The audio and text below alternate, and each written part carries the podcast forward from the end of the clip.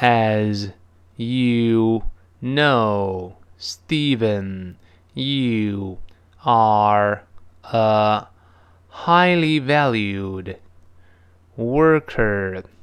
However, the company has run into financial difficulty lately that are causing some unexpected repercussions. Like what? Give it to me straight. I am afraid we have to lay you off.